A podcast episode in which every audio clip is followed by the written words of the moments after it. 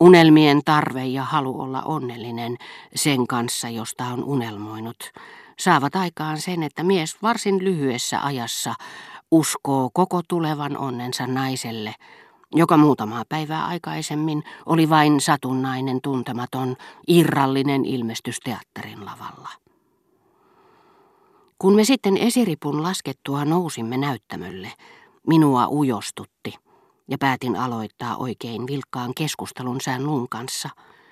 Näin ollen esiintymiseni, koska en tiennyt millaisen käytöksen olisin tuossa minulle oudossa paikassa omaksunut, olisi kokonaan riippuvainen meidän keskustelustamme, ja ihmiset ajattelisivat minun olevan niin kokonaan sen valloissa, että heistä olisi luonnollista, etten liikehtinyt ja ilmehtinyt, niin kuin minun olisi pitänyt paikassa, jossa keskittynyt kun olin siihen mitä sanoin, tuskin tiesin olevani. Tartuin siis kiireesti ensimmäiseen keskustelun aiheeseen, joka päähäni pälkähti. Voitko kuvitella, Robert, että minä tosiaankin tulin hyvästelemään sinua lähtöpäivänäni, Meillä vain ei vielä koskaan ole ollut tilaisuutta puhua siitä, ja kadulla minä tervehdin sinua. Parempi, ettei puhuta koko asiasta, hän vastasi.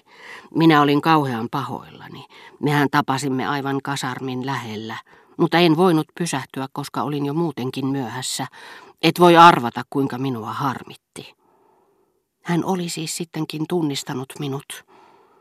Muistin vieläkin elävästi, kuinka virallisesti hän oli tervehtinyt minua nostaen kätensä lakkinsa lippaan, suomatta minulle katsettakaan, josta olisi käynyt ilmi, että hän tunsi minut, osoittamatta millään tavalla, että oli pahoillaan, koska ei voinut pysähtyä.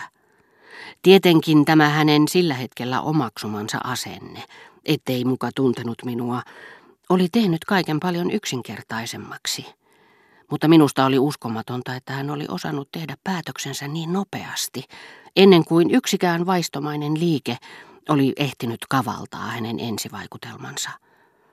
Olin jo Balbekissa pannut merkille, että verrattuna Robertin lapsellisen vilpittömiin kasvoihin, joiden hieno iho päästi heti näkyviin tiettyjen mielen liikutusten aiheuttaman äkillisen punan, itse ruumis oli moitteettomasti kasvatettu teeskentelemään ja salailemaan hyvien tapojen vaatimalla tavalla, niin että hän saattoi kuin täysin oppinut näyttelijä ainakin esittää armeijassa ja seuraelämässä osaa toisensa jälkeen. Yhdessä osassa hän oli minuun syvästi kiintynyt, kohteli minua melkein kuin oma veli. Veljeni hän oli ollut ja veljekseni jälleen tullut. Mutta hetken ajan hän oli ollut vallan toinen henkilö, joka ei ollut minua tuntenut, vaan oli ohi ajaessaan, monokkeli silmässä, päätään kääntämättä, hymyilemättä, kohottanut kätensä oikeaoppiseen sotilaalliseen tervehdykseen. Näyttämölle jääneet kulissit, joiden välissä luovin, vaikuttivat näin läheltä nähtyinä, vailla välimatkan ja valaistuksen suomaa hohtoa, jonka niiden tekijä etevä taidemaalari oli tunnon tarkasti ottanut lukuun kerrassaan kurjilta. Eikä Rachelkaan häntä lähestyessäni välttynyt tältä tuhoisalta vaikutukselta. Suloisen nenän viivat olivat unohtuneet perspektiiviin, katsomon ja näyttämön välimaille, niin kuin kulissien kokonaiskuvakin. Vieressäni ei ollut enää Rachel, enkä tunnistanut häntä kuin silmistä, joihin hänen henkilöllisyytensä oli vetäytynyt. Äsken vielä niin loistavan tähden hehku ja muoto olivat kadonneet. Niin kuin kuuta kaukoputkella katseltaessa, jolloin sen kultainen tai rusottava kiekko häviää näkyvistä, en noilla hetki sitten niin sileillä kasvoilla enää erottanut kuin ulkonemia, laikkuja ja koloja.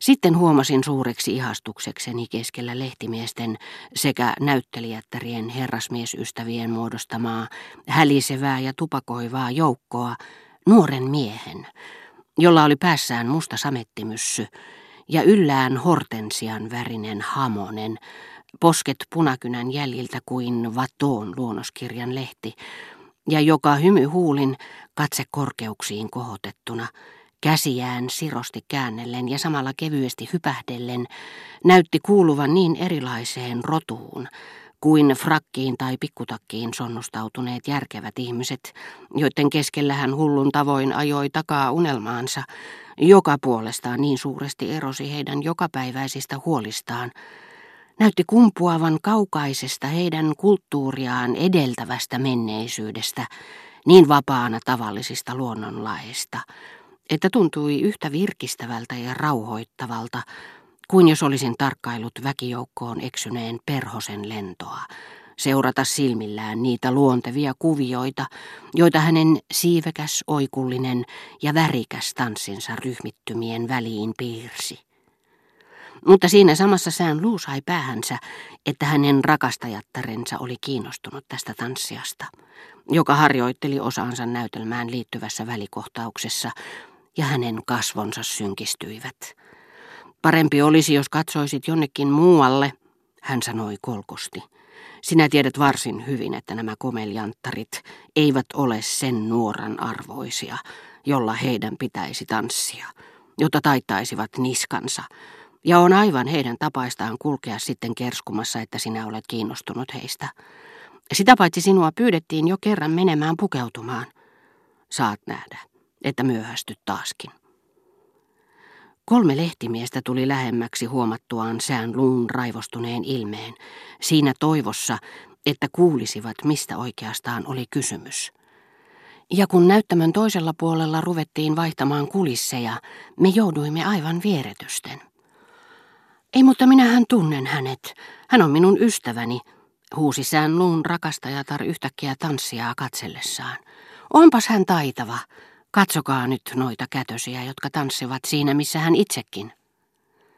Tanssija käänsi päätään, ja hänen inhimillinenkin minänsä tuli näkyviin keijukaisessa, jonka osaa hän harjoitteli. Silmien harmaana kiiltävä pinta värähti ja välkähti jäykiksi värjättyjen ripsien alla, ja suupielet vetäytyivät leveään hymyyn pastellimaisesti punatuissa kasvoissa – sitten hän nuorta naista huvittaakseen rupesi aivan kuin laulajatar, joka suopeasti suostuu hyräilemään melodiaa, jota kerromme erityisesti ihailevamme, toistamaan kädenliikkeitään, ikään kuin olisi matkinut itse itseään, tyylitaiturin varmalla vaistolla ja samalla hyvän tuulisesti kuin lapsi. Voi ihmettä, huudahti Rachel ja taputti käsiään. Se vasta veikeä temppu, tuo itsensä matkiminen. Minä pyydän sinua kultaseni, sanoi sään luu rukoilevalla äänellä. Älä viitsi heittäytyä tuolla tavalla kaikkien töllisteltäväksi. Minä vannon, että jos sinä sanot vielä sanankin, niin minä lähden. Ja saat mennä yksin pukuhuoneeseesi. Ole kiltti ja lakkaa kiusaamasta minua. Äläkä sinä seiso siinä sikarin savussa, se ei tee sinulle hyvää. Hän sanoi sitten minulle huolehtivaisesti, niin kuin hänen tapansa oli ollut Balbekin ajoista asti. Ihanaa, jos sinä tosiaankin lähdet. Ota huomioon, että siinä tapauksessa minä en enää tule takaisin. Se tuntuu liian hyvältä ollakseen totta.